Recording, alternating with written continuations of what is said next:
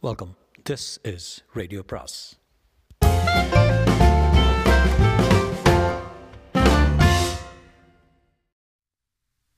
சுஜாதாவின் திசை கண்டேன் வான் கண்டேன் பாகம் இரண்டு. பாரிக்கு லஸ் சதுக்கத்தில் இருந்த கணேசா ஸ்டோர்ஸ் இவ்விடம் ஜட்டி பனியன்கள் முதலிய சகாய விலைக்கு கிடைக்கும் கடையில் இரண்டு சிக்கல்கள் ஏற்பட்டன. முதல் சிக்கல் அங்கே வாங்கின நேபாள தொப்பிக்கு பணம் கேட்டார்கள். பணம்னா? என்றான் பாரி. கடைக்காரர் பாரியை கீழ்ப்பாக்கம் வஸ்து போல பார்த்து என்ன சார் விளையாடுறீங்களா? பில்லை பார்த்து விலை பார்த்து ரூபாய் எழுபத்தெட்டு சில்லறை கொடுங்க சார் என்றான். இல்லை கிரெடிட் கார்டா? கிரெடிட் கார்டுன்னா? பாரி மணியை பார்த்து என்ன கேட்குறார் இவர்? ஓ உங்கள் ஊரில் கடை பணம் கிடையாதா? இல்லை எல்லாம் ஸ்டேட் இலவசம். எந்த ஊர் இவர்? சவுதியா? அது அது பெரிய கதைங்க. மூணு அத்தியாயம் ஆயிடுச்சு. இவர் இப்போ தான் வந்து ஏறிக்கிறார் இறங்கியிருக்கார் பாருங்கள் பாரி இந்த ஊரில் பைசா இல்லாமல் எதுவும் புரளாது. பேங்க்கில் மாற்றுறதுக்கு வச்சுருக்கீங்களா? ட்ராவலர்ஸ் செக் ஏதாவது? பாரிக்கு அந்த மெக்கானன் சொன்னது ஞாபகம் வந்தது. எல்லாருமே சின்ன சின்ன நீண்ட சதுரமான காகிதத்துக்கு அலையிறாங்க. காட்டுங்க பார்க்கலாம் என்றான் பாரி.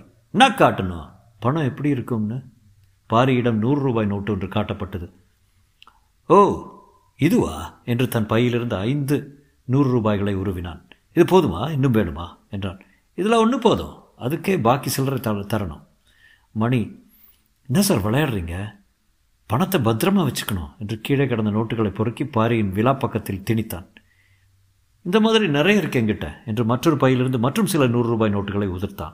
கடைக்கார பையன் ஒருவன் இவன் பொறிகடலை போல நூறு ரூபாய் நோட்டுகளை எது உதிர்ப்பதை கவனித்து என்னடா அது? இவன் நோட் அடிக்கிறானா இல்லை அர்ஷத் மேத்தா டிரைவரா என்று வியந்தான். பிற்காலத்தில் இந்த கதையில் சிக்கலை ஏற்படுத்த போகும் அந்த சிப்பந்தி. இந்த இடத்தில் பாரிக்கு எப்படி அத்தனை ரூ நூறு ரூபாய் நோட்டுகள் கிடைத்தன என்பதை விளக்குவது கதாசிரியனாகிய எனக்கு என் கடமையாகிறது. ஊருக்கு புறப்படுமுன் பாரிக்கு கொடுக்கப்பட்டிருந்த பல்வேறு அஸ்திர சக்திகளில் எட்டு மார்ஃபுடன் மார்ஃப் பார்க்க அத்தியாயம் மூன்று. எந்த ஜடப்பொருளை பார்த்தாலும் இஷ்டப்பட்ட அளவுக்கு அதை பன்மடங்காக்கும் சக்தியும் அளிக்கப்பட்டிருந்தது. அதற்கான முன்னேற்ற டெக்னாலஜி நோரா கிரகத்தில் போன நோராண்டிலேயே போன நோராண்டிலேயே கண்டுபிடிக்கப்பட்டு நோரா பிள்ளைகள் எனக்கு அது வேண்டும் இது வேண்டும் என்று சண்டை போடுவதை நிறுத்த அண்ட்ரஸ் என்கிறவர் கண்டுபிடித்த அண்ட்ரஸ் ரெப்ளிகேட்டர் என்கிற அந்த நெருப்பு பெட்டி போன்ற வஸ்துவில் இருப்பது ஒரு ஸ்கேனர் மாலிகுலர் அனலைசர் ரெப்ளிகேட்டர் என்று பிளாக் டயக்ராம் போட்டு காட்டுவார்கள். இந்த முறையில் என்ன சிக்கல் என்றால் டூப்ளிகேட்டின் வஸ்து சுமார் ஒரு மணி நேரம் தான் இருக்கும். மறுபடி அதன் பழைய மாளிகைகளுக்கு மாறிவிடும். பாரி இதை பற்றி கவலைப்படவில்லை. பூமியின் சட்டங்களின்படி இது குற்றம் என்பதும் தெரிந்த தெரிந்திருக்க நியாயமில்லை. பாரி மீது சிலரையான ரூபாய் இருபத்தி ஒன்று சொச்சத்தை வெளியே வரும்போது கை நீட்டிய பிச்சைக்காரன் இடத்தம் போட்டுவிட்டதை மணி பார்த்தான். இவர் யாரு சார்? அரபு ஷேக்கா? சார் ரொம்ப பசையுள்ளவர் போல இருக்கே என்று சிரித்தான். இந்தாங்க நீங்கள் கூட வச்சுக்கோங்க. என்று கொத்தாக சில நூறு ரூபாய் நோட்டுகளை கொடுத்து ஒரு மணிக்குள்ளே செலவச்சிருங்க என்றான். இல்லைன்னா ஆவியாயிரும் பாரி தலை மீது தொப்பியை போட்டுக்கொண்டு எஸ்எஸ் கம்யூனிகேட்டர் மூலம் நூற்றி இருபத்தொன்னை கூப்பிட்டான். நூற்றி இருபத்தொன்று எங்கடா இருக்க? பதில் இல்லை. நூற்றி இருபத்தொன்று நூற்றி இருபத்தொன்று பாரி கூப்பிடுறேன். எப்படி இருக்க? பதில் இல்லை. என்ன சார் ஒரு மாதிரி பார்க்குறீங்க? என்றான் மணி. என் வாகனம் நூற்றி இருபத்தொன்று அதை காண்டாக்ட் பண்ண முடியல கம்யூனிகேட்டரில். பாரி நூற்றி இருபத்தொன்னின் உடன் தொடர்பு கொள்ள முடியாததற்கு காரணம் அதன் ரிசப்டரின் மேல் ரவி என்கிற சிறுவன் ஒருவன் சூயிங்கம் துண்டை அடைத்திருந்தது தான் இதற்கு காரணம் சொல்ல மற்ற ஐந்து குதிரைகளுடன் ஆறாவது குதிரையாக உருமாறி சேர்ந்து கொண்டு விட்ட நூற்றி இருபத்தொன்னை நோக்கி கதை சற்றே பின் செல்ல வேண்டியுள்ளது. போன அத்தியாயத்தில் மார்ஃபான குதிரை நூற்றி இருபத்தொன்று ஓரத்தில் தேமே என்று நின்று கொண்டிருந்தாலும் அதன் வாலிப்பான தேகத்தை கவனிக்காமல் இருக்க முடியவில்லை. மற்ற குதிரைகளின் மேல் தத்துமது தத்தமது குழந்தைகளை ஏற்றி விளையாட்டு காட்டுவது வந்த பெற்றோர்கள் குறிப்பாக இந்த கருப்பு குதிரை விருப்பமாக கேட்டார்கள். நூற்றி இருபத்தொன்னின் வடிவத்தில் அத்தனை சாந்தமும் லேசான புன்சிரிப்பும் அவர்களுக்கு பிடித்து போயிருக்க வேண்டும். கண்களில் இலவச இணைப்பாக ஒரு பிரகாசம் இருந்தது. அந்த பிள்ளைகளில் சற்றே விஷமம் ரவியும் இருந்தான். நூற்றி இருபத்தொன் மேல் ஏற்பட்ட போது அப்பையன் அண்மையில் பார்த்த வீடியோ படத்தில் சிவப்பிந்திய தலைவன் தன் குதிரைகள் மேல் செய்த சாகசங்கள் நினைவு வர மென்று கொண்டிருந்த சூயிங்கம் என்ற ரப்பரை புறக்கணிக்க இஷ்டமில்லாமல் நூற்றி இருபத்தொன் முதுகு மேல் ஒட்ட வைத்து சலோ சலோ என்று அதன் அதன் பின்பக்கத்தை கிரிக்கெட் மட்டையால் பிராண்டின இடம் நூற்றி இருபத்தொன்னின் இனிஷியல் நேவிகேட்டர் இருந்த இடம். அவன் சூயிங்க மொட்டை வைத்த ஸ்தலம் அதன் ஸ்ப்ரெட் ஸ்பெக்ட்ரல் மல்டி ரிசப்டருக்கு இருந்த துவாரம். அது அடைபட்டு நூற்றி இருபத்தி ஒன்றுக்கும் பாரிக்கும் இருந்த கம்யூனிகேஷன் தொடர்பு அறுபட்டு போய்விட்டது. ரொம்ப சோவுக்கு உரிய சமாச்சாரம். இப்போது நூற்றி இருபத்தொன்னுக்கும் பாரிக்கும் இருக்கும் ஓர் உறவை பற்றி விளக்க வேண்டும். நூற்றி இருபத்தொன்று என்பது நோரா கிரகத்தில் இரண்டாம் தலைமுறை சைபோர்க் பிரஜை அதாவது ஒருவாறு உயிருள்ள மெஷின் என்று சொல்லலாம். பாரி போன்றவர்கள் நாலாம் தள எஸ்ஐ எஸ்ஐ என்றால் சூப்பர் இன்டெலிஜென்ட் நூற்றி இருபத்தொன்று ஒழுங்காக செயல்பட பத்து கேலக்டிக் வினாடிக்கு ஒரு முறை அதற்கு மேற்பட்ட பிரஜையான பாரி போன்றவர்களிடமிருந்து ஹெல்த் மெசேஜ் என்று ஒன்று வர வேண்டும். வந்தால்தான் நூற்றி இருபத்தொன்று போன்ற சைபோர்களால் தொடர்ந்து கட்டுப்பாட்டு இயங்க முடியும். இந்த மெசேஜ் தவறிவிட்டால் நூற்றி இருபத்தொன்று தன்னிச்சை ஆட்டானமஸ் நிலைக்கு போய்விடும். அந்த சுய ஆட்சியில் ஒரு விதமான சுதந்திரம் கிடைத்துவிட அது என்ன செய்யும் என்று எதிர்பார்க்க முடியாது. அதனால்தான் அதற்கு பாரி போன்றவர்களிடமிருந்து திருத்தங்கள் வந்து கொண்டே இருக்க வேண்டும். இப்போது மூன்று ஆரோக்கிய மெசேஜ்கள் பாரியிடமிருந்து வராததால் நூற்றி இருபத்தொன்றுக்கு முதல் குழப்பமாக இருந்தது. அப்புறம் அதற்கு தன்னிச்சையாக நான் தான் குதிரையாச்சே கொஞ்சம் குதிரை போல ஓடி பார்க்கலாமே என்ற எண்ணம் தோன்றியது.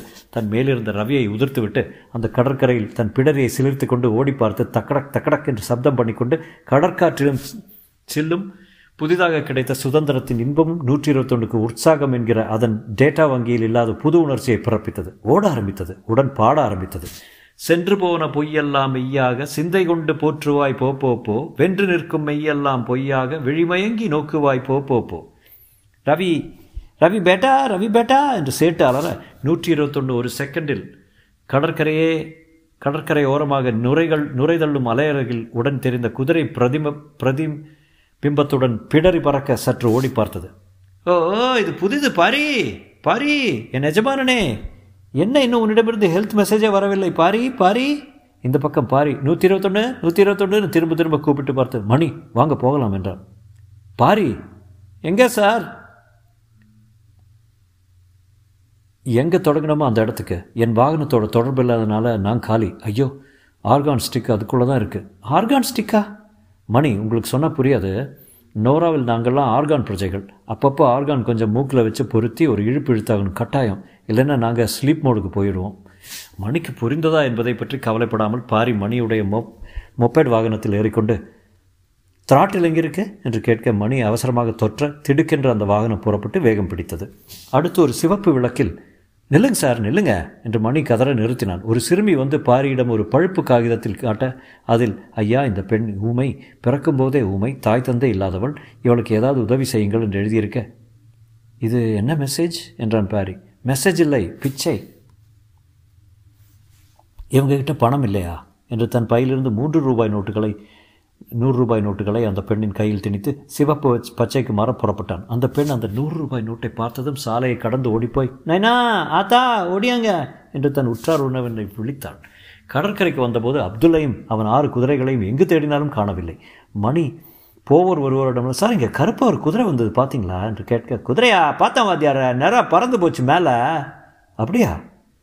அவன் அவன் பீலா விட்டுக்கிட்டு இருக்கான் பறக்கும் தட்டு வந்து பள்ளம் பண்ணிடுத்தான்.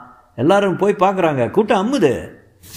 நூற்றி இருபத்தொன்று இறங்கிய ஸ்தலத்தில் கூட்டமாக பேருக்கு பேர் வியந்து கொண்டு பார்த்து கொண்டிருக்க என்னவோ உண்மையெனிலும் பாரிக்கு அதை கவனிக்க அவகாசமின்றி இஷ்டமில்லாமல் சிக்கல் என்று எண்ணிக்கொண்டு தன் தொப்பியை கழற்றி நோராவுக்கு மெசேஜ் கொடுத்தான். Galactic FIR this is Paari citizen ஏ என்ன பாரி? எப்படி இருக்கிறது அன்னை பூமி?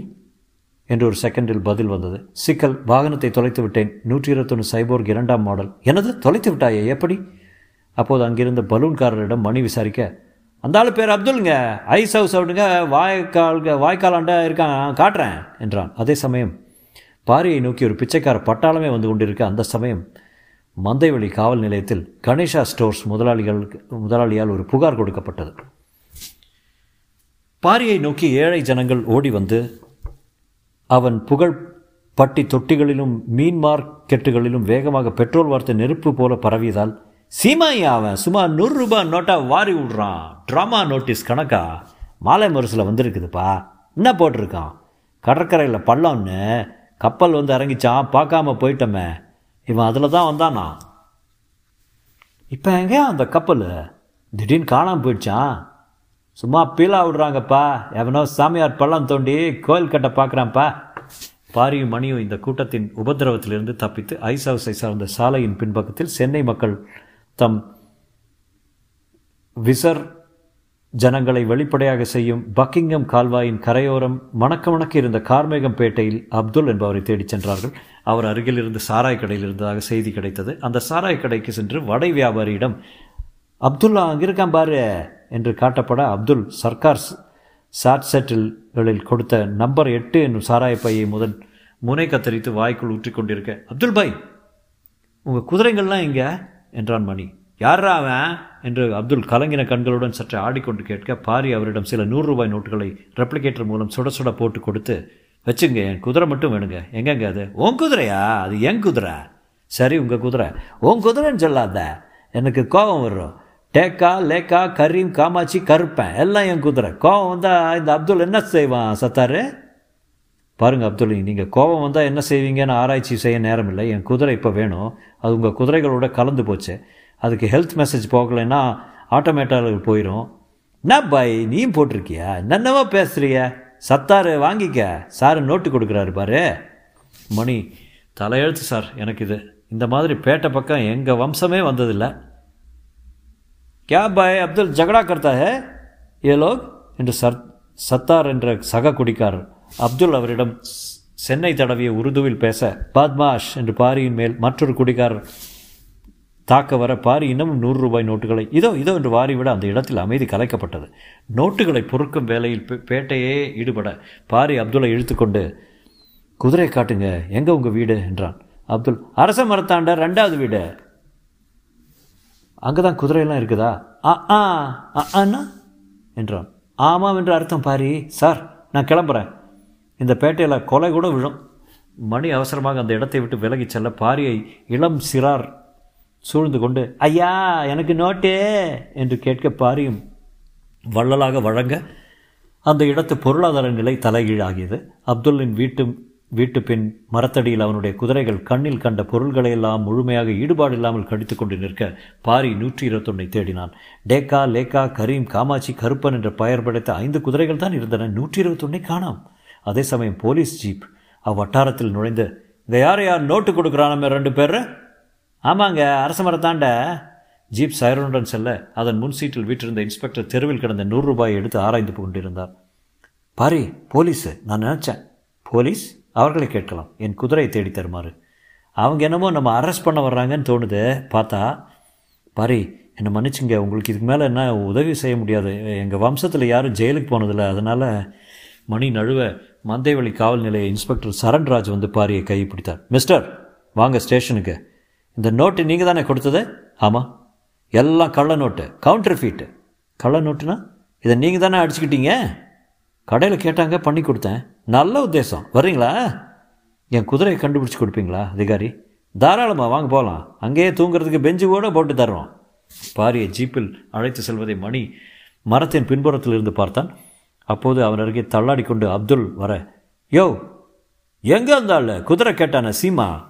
போலீஸில் அழைச்சிட்டு போயிட்டாங்க.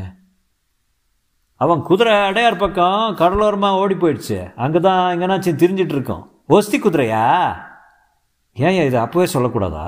என்று புறப்பட்டான். தன் மோப்பேட்டில் வீட்டுக்கு போகும் முன் போலீஸ் ஸ்டேஷன் போய் பாரியிடம் விவசாயத்தை சொல்லிவிட்டு போகலாம் என்று சென்றான். பாரியை போலீஸ் நிலையத்தில் ரைட்டர் ரூமுக்கு அருகில் பெஞ்சு போட்டு உட்கார வைத்து ஒரு எஃப்ஐஆர் போட்டு கண்டுசாமி என்றார் இன்ஸ்பெக்டர். ஹலோ என்று அவன் அருகே இருந்தவரை பாரி நீங்கள் கடையில் பார்த்தேன்ல உங்களை? இந்த தொப்பி கொடுத்தீங்களே. ஆமாம் சாட்சாத் நானே தான் சார். நீங்கள் கொடுத்த நோட்டு ஆவியாயிடுத்து. என்ன சார் மை வித்தாது மாலிகுலர் டிஸ்இன்டக்ரேஷன் ஆகிடும் அதுக்கு தான் ஒரு மணி நேரத்தில் உபயோகப்படுத்துங்கன்னு சொன்னேன். ஏன் சார் அந்த மாதிரி நோட் அடிக்கிறது குற்றம்னு உங்களுக்கு தெரியாதா? தெரியாது. மற்றபடி என்னென்ன வேலை செய்வீங்க? யார்கிட்ட கற்றுக்கிட்டீங்க சர்க்கர்க்கா? சர்க்காரா நீங்கள் இந்த பாருங்க என்று தன் பையிலிருந்து நெருப்பு பெட்டி சைஸில் இருந்த ஒரு பொருளை காட்டி ரெப்ளிகேட்டர் இதில் எதையும் ரெட்டி ரெட்டி பார்க்கலாம். ஆளுங்களை கூடவா? இல்லை ஜடப்பொருள்களை மட்டும். இது உங்களுக்கு வேணுமா? என்றான் பாரி. அந்த சிப்பந்தி அந்த பக்கம் இந்த பக்கம் பார்த்து புடவையை பண்ணுமோ? எல்லாம் பண்ணும். ஆனால் உங்கள் சமயப்படி ஒரு மணி நேரம் தான் தாங்கும். ஐயா இந்த ஊரில் ஆர்கான் இங்கே கிடைக்கும்? ஆர்கானா? அப்படின்னா ஒரு வழி கேஸ். இனர்ட் கேஸு ஒரு வழி கேஸு இனர்ட் கேஸு காற்று இதற்குள்ள இன்ஸ்பெக்டர் சரண்ராஜ் வந்து வாங்க உங்கள் பேர் சொல்லுங்கள் பாரி. அட்ரஸ்ஸு இல்லம் எண் ஒன்று நான்கு மூன்று ஆறு ரெண்டு மூணு ஆறு ஏழு பகுதி ரெண்டு மூன்று நாலு ரெண்டு மூன்று நாலு ஒன்று மூணு ஆறு ஐந்து. நோரா கிரகம் ஆண்ட்ரோமேடா கேலக்ஸி சரண்ராஜ் நிமிர்ந்து பார்த்து சாரி தான் இது கீழ்ப்பாக்கம் கேஸு. விளையாடுதீங்க சார் முகவரி சொல்லுங்கள் சரியா? இதுதான் முகவரி. ரைட்டர் ஆயாசத்துடன் சரண்ராஜை பார்க்க என்னையா நட்கேஸ் எல்லாம் கொண்டு வந்து சாகுராக்கி யோ கூட வந்தவர் பேர் என்ன? சொல்லியா? மணி அவர் இந்த ஊர் தான். சரி இந்த நோட்டெல்லாம் நீ தானே அடிச்ச? எந்த நோட்டு? அவர் டிராயரை திறந்து பார்த்து எங்கேயா நோட்டு இங்கே இருந்ததா நான் முன்பு சொன்னபடி அந்த நோட்டுகள் அனைத்து மாலிகுலர் டிசன்டகிரேஷன் படி ஆவியாக போயிருந்தேன்னா எங்கேயா நோட்டு? எந்த நோட்டுன்னு சொல்லுங்கள் பதில் சொல்கிறேன் எப்படி காணாமல் போயிருக்கோம்? யோ நீ மெஜிஷியன் ஆயா? இல்லை உண்மை இது. நான் நோரா கிரகத்தின் பிரஜை. உங்கள் கடற்கரையில் சில மணி நேரங்களுக்கு முன்னால் இறங்கினேன். மணி அதை பார்த்தாரு. என் வாகனமாக நூற்றி இருபத்தொன்று ஒரு குதிரையாக மார்ஃப் ஆகிவிட்டது அதனுடைய செய்தி தொடர்பில்லாத சிக்கலாகிவிட்டது. அதற்கு ஹெல்த் மெசேஜ் போகவில்லை. அது தன்னிச்சையாக தெரிந்து கொண்டிருக்க வேண்டும். அதை கண்டுபிடித்தே ஆக வேண்டும். நான் இந்த கிரகத்துக்கு வந்த வேலை முடியும் வரை அதன் அமைதியை கலைக்கும் எந்த காரியமும் செய்ய மாட்டேன் என்று உறுதி கூறுகிறேன். சரண்ராஜ் பாரியை பாதாதி கேசம் பார்த்து சரிதான். முத்தனை பைத்தியம்தான். ஜெயிலில் போட்டால் ஆபத்து. நம்மையே பைத்தியம் ஆகிடும் என்னங்க சம்மந்தம் எப்படி நான் கேஸ் எடுப்பேன்? மெட்டீரியல் எவிடன்ஸே இல்லையே. தொப்பி என்ன விலை? எழுபத்தெட்டு ரூபா சொ சொச்சங்க. அவ்வளோதானா யோ தொப்பியை திருப்பி கொடுத்துறியா? சரியாக போயிடும் ஏதோ விளையாட்டுக்கு நோட்டு மாதிரி கண்கட்டு வித்தை காட்டியிருக்கான். பாரி திருப்ப திருப்பி கொடுக்க தயாரானா? என் ஆண்டனாவை கண்டு நீங்கள் அச்சப்படலாம் என்று தன் தலை தொப்பியை எடுத்தான். அவன் தலைவேல் முளை போல ஒரு கொம்பு போல் பொருத்தியிருந்ததை சரண்ராஜ் கவனித்து பிரமித்தார். ஆண்டனா நுனியில் ரத்தினம் பதித்தது போல் ரூபி சிவப்பு ஊசி குத்து போல ஒளிர்ந்தது. பாரி என்று செய்தி அவனுக்குள் கூப்பிட்டது. பாரி மொழியை நோராவுக்கு மாற்றிக்கொண்டு பதில் சொன்னான். பதில் அளிக்கிறேன். பாரி என்ன உன்னிடமிருந்து சில பார் செகண்டுகளுக்கு செய்தி வரவில்லை இங்கே கவலை. ஐயா வாகனத்தை தொலைத்து விட்டேன். அதனால் சில சிக்கல்கள். ஒரு மார்பை பயன்படுத்தி குதிரை என்னும் வடிவத்துக்கு மாற்ற வேண்டி வந்தது. செய்தி தொடர்பு பழுதாகிவிட்டது. பொறுப்பற்ற செயல். எஸ். அண்ணாருக்கு தகவல் கொடுக்கிறேன். காத்திரு. சரி. பாரி எங்கே சிறை? காட்டுங்கள் போயிருக்கிறேன் என்றபோது வாசலில் செங்கமலம் அவனை பார்க்க வந்தாள். பாரியை பார்க்க மணியின் ஆளான செங்கமலம் வந்தன். காரணத்தை அறிய நினைவு திரைகளை சில மணி நேரம் பின்னோக்கி அனுப்ப வேண்டியுள்ளது. மணியிடம் டாட்டா காட்டி பஸ் பிடித்து செங்கமலம் வீடு திரும்பிய போது அவள் அம்மாவும் கார்ப்பரேஷன் நடுநிலைப் பள்ளியின் தலைமை தலைமை ஆசிரியையுமான திருமதி மாதேவி முத்தையா. முத்தையா கா என்ற சென்ற கணவரின் பெயர் தேவி சமீபத்தில் ப்ரமோஷன் ஆனதும் சேர்த்து கொண்டது. வா செங்கமலம் என்று அன்புடன் அழைத்து எங்கே போயிருந்து இத்தனை நேரம்? பாடம் படிக்குமாமு செல்ல பேர் வச்சலா கூட கம்பைன் ஸ்டடி பண்ணேன் அப்படியா? வச்சலா உன்னை தேடிக்கிட்டு இப்போ தான் வந்து போகிறா இம்மாதிரி பொய் சொல்கிறத நிறுத்தத்தான் ஒரு வழி பண்ணிட்டேன் நீ படித்தது போதும். நாளைக்கு உனக்கு கல்யாணம் நிச்சயம் பண்ணிட போகிறேன் அத்தை மகன் சுந்தரமூர்த்தி இல்லை? அவங்க கூட. ஃபோட்டோ பார்த்துருக்கில்ல? ரூர்கேலாவில் வேலையில் இருக்கான். இரும்பு தொழிற்சாலை. இதை கேட்ட செங்கமலம் அப்படியே ஸ்தம்பித்து நின்றான் செங்கமலம் தைரியமான பெண் என்பதை சென்ற அத்தியாயங்களில் பாரி நூற்றி இருபத்தொன்னில் வைத்து இறங்கினதை பார்த்து அவள் பயப்படாது இருந்தது வாசகர்களுக்கு யூகித்திருக்கலாம். அவள் மனதில் சட்டென்று எம்டிவி போல எண்ணங்களோட அம்மா நாளைக்கே வா என்றாள். ஆமாடி கண்ணு எனக்கு கட்டிக்கு உருப்படியாக புடவை கூட இல்லைம்மா. போய் ஒன்று வாங்கிக்குவா பாலிஸ்டர் பட்டுன்னு புதுசாக வந்திருக்குமா? பட்டு புடவை மாதிரியே. அப்போ உனக்கு கல்யாணம் கட்டிக்கு இஷ்டம்தானா? மாமுமா நீ எனக்கு எது செய்தாலும் நல்லது தானே செய்வீங்க. மாதவி தன் பெண்ணை கண்ணீருடன் அணைத்து உச்சி மோந்து விட்டு ரூபாய் ஆயிரம் ரொக்கமாக கொடுத்து உனக்கு இஷ்டப்பட்ட புடவை வாங்கிக்க என்று அனுப்பினாள். செங்கமலம் உடனே ஆட்டோ விழித்து மணியை சந்திக்க எம்கே அம்மன் கோவிலுக்கு செல்ல நல்ல வேளை மணி பாரியை நோக்கி புறப்பட்டவனை அனுமன் கோவிலர்கள் மறைக்க முடிந்தது. மணி ஆபத்து என்றாள். என்ன செங்கமலம்? என்றான் ஒரு கோயில் காலை தவிர்த்து. எனக்கு கல்யாணம் ஏற்பாடு செய்ய போகிறாங்க அப்படியா? என்றான். வாழைத்தார் சைக்கிள் ரிக்ஷாவுக்கு விலகி நாளைக்கு அப்படியா? என்றான் கன்றுக்குட்டி ஒன்றை முதுகில் கும்மி. மணி ஏதோ செய்தாகணும். அப்படியா அப்படியான்னு கேட்டுக்கிட்டே இருக்கிறத தவிர என்னை என்ன செய்ய சொல்கிற எங்கள் அம்மா கிட்ட உங்கள் அம்மாவை வந்து பேச சொல்லு என்றாள் ஆயாசத்துடன். ஐயோ அது நடக்காது. நிலநடுக்கம் வந்துடும் அப்போ வா ரெஜிஸ்டர் ஆஃபீஸில் கல்யாணம் பண்ணிக்கலாம். ரெண்டு பேரும் மேஜர் தானே? ஐயோ எப்படி சங்கமெல்லாம் எனக்கு படிப்பு இன்னும் முடியல. எக்கனாமிக்ஸ் பார்ட் டூ இன்னும் பாக்கி இருக்குது நான் படித்து பாஸ் பண்ணி வேலைக்கு போய் அதுக்குள்ளே உலகமே அழிஞ்சு போயிடும் பாரு. இப்போ என்னை தொட்டுட்டேன் என் கற்புக்கு கலங்க வந்தாச்சு. நான் உன்னையே தான் கல்யாணம் பண்ணி ஆகணும். நிறைய மார்னிங் ஷோவில் நிறைய விஷயமா அது வேறு பண்ணியாச்சு. நிறைய லெட்டர் எழுதியாச்சு. நான் சேல்ஸ் கேல சம்பாதிச்சு ரெண்டு பேரும் ஏழையாக சந்தோஷமாக ஒருத்தருக்கு தியாகம் பண்ணிக்கிட்டு இருக்கலாம். எனக்கு நீ தினம் சாயங்காலம் மந்தார இலையில் மல்லிப்பூ மட்டும் வாங்கி கொடு போதும். ஐயோ அதெல்லாம் கதையில் செங்கமலம். ஒன்று செய்யலாம். நான் இந்த ஆள் பாரியை போலீஸ் ஸ்டேஷனில் அழைச்சிட்டு போயிட்டாங்களாம். அவரை பார்க்க புறப்படுறேன். அவர் குதிரை எலியட்ஸ் பீச்சாண்ட ஓடி போயிடுச்சான் அந்த விஷயத்தை அவர்கிட்ட சொல்கிறதுக்கு முன்னாடி அவர்கிட்டே உதவி கேட்கலான்னு எனவே மணியும் செங்கமலவும் முன்னவரின் மோ மோப்பெட்டில் காவல் நிலையத்துக்கு வந்து செங்கமலம் நிலையத்தின் உள் நுழைந்தாள். யாருமா உங்கள்கிட்டையும் நோட்டு கொடுத்தானா? பாரிங்கிறவரை பார்க்கணுங்க. வேற்று கிரகத்து ஆசாமி. வேற்று கிரகம் இல்லை எதுவும் இல்லை. இந்த ஆள் ஃப்ராடு ஓட்டக்காரங்க ஓவராக போட்டுக்கிட்டு கதை பண்ணுறான் மெஜிஷியன் ஆசாமி அவ்வளோதான் பாரி அவளை பார்த்து வணக்கம். அவர் எங்கே மணி? பின்னால் வராரு ஸ்கூட்டரை பூட்டிட்டு என் குதிரை பற்றி தகவல் தெரிந்ததா? தெரிஞ்சது. மணி பின்னால் வந்து தெரிஞ்சது என்றான். எங்கே இடம் சொல்லுங்கள். ஹெல்த் மெசேஜ் கொடுக்க வேண்டும். அந்த விஷயத்தை சொல்வதற்கு முன் எங்களுக்கு ஒரு உதவி நீங்கள் செய்யணும். மணி தாமதிக்காமல் என் ஒன் டுவெண்ட்டி ஒன் ஸ்தலத்தை சொல்லும். இல்லையேல் இல்லையேல் பாரி தன் ஹெச்டிஆர் என்னும் ஹியூமன் தாட் ரீடர் சக்தியை வரவழைத்து மணியின் மண்டை மேல் நீளமாக தெரிந்த எண்ணெய் புகையை வாசித்தான். என் குதிரை எலியட் ஸ்பீச் பக்கம் போயிருக்கிறதா? ஐயோ எப்படி தெரிஞ்சது? உங்கள் எண்ணங்களை படிக்கும் சக்தி எனக்கு இருக்கிறது. அப்படியா? என்று செங்கமலம் அவனை பார்த்து நான் என்ன என்றேன் சொல்லுங்க. இந்த போலீஸ் நிலையத்தில் கல்யாணம் வைத்துக் கொள்ள முடியுமா? என்று இன்ஸ்பெக்டர் சரண்ராஜை கேட்கணும் என்று எண்ணுகிறாய். கல்யாணம் என்றால்? ஐயோ இந்த இந்த ஆளு கில்லாடி பெல்லா? சார் நீங்கள் வாங்க. என் குதிரை கிடைத்ததும் உதவுகிறேன். இதற்குள் பாரிக்கு நோரா தலைமையிலிருந்து செய்தி மின்னல் அடித்தது. பாரி உன் வாகனம் இருக்கும். கேலக்டிக்கல் கோஆர்டினேட்ஸ்களை மனத்தில் வைத்துக்கொள். One eight one two three two four five five three three இதை உன் லொக்கேட்டரில் பொருத்தினால் அதை தொடர முடியும். இந்த மாதிரி தப்பி நீ வராமல் பார்த்துக்கொள்ளவும் நோரா திரும்பியதும் ஒரு விசாரணை இருக்கும். பாரி வந்தனம் என்று சொல்லிவிட்டு வருங்கள் ஒன் டுவெண்ட்டினை பார்க்க செல்லலாம். எலியட் பீச்சுக்கு பஸ்ஸில் போகலாமா ஏதாவது வாகனம் செங்கபலம் என்னுடன் வந்து வழிகாட்டுகிறாயா மணி தன்னுடைய பொம்மை வண்டியில் வரட்டும் என்றான். செங்கமலமும் பாரியும் ஆட்டோவில் ஏறிக்கொள்ள மீட்டருக்கு மேலே எத்தனை கொடுப்பீங்க? என்று கேட்டார் ஆட்டோ. பாரி ஒரு நோட்டை உருவி போதுமா? என்றார். தாராளமா ஒரு குவார்ட்டர் போட்டு வரலாம். நீ ஏறிக்கு வாத்தியார? அம்மா நீ வா.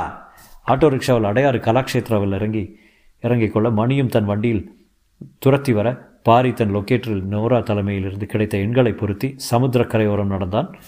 வெகு தூரத்தில் நூற்றி இருபத்தொன்று சுற்றி சுற்றி நடந்து ஓடிக்கொண்டிருந்தது.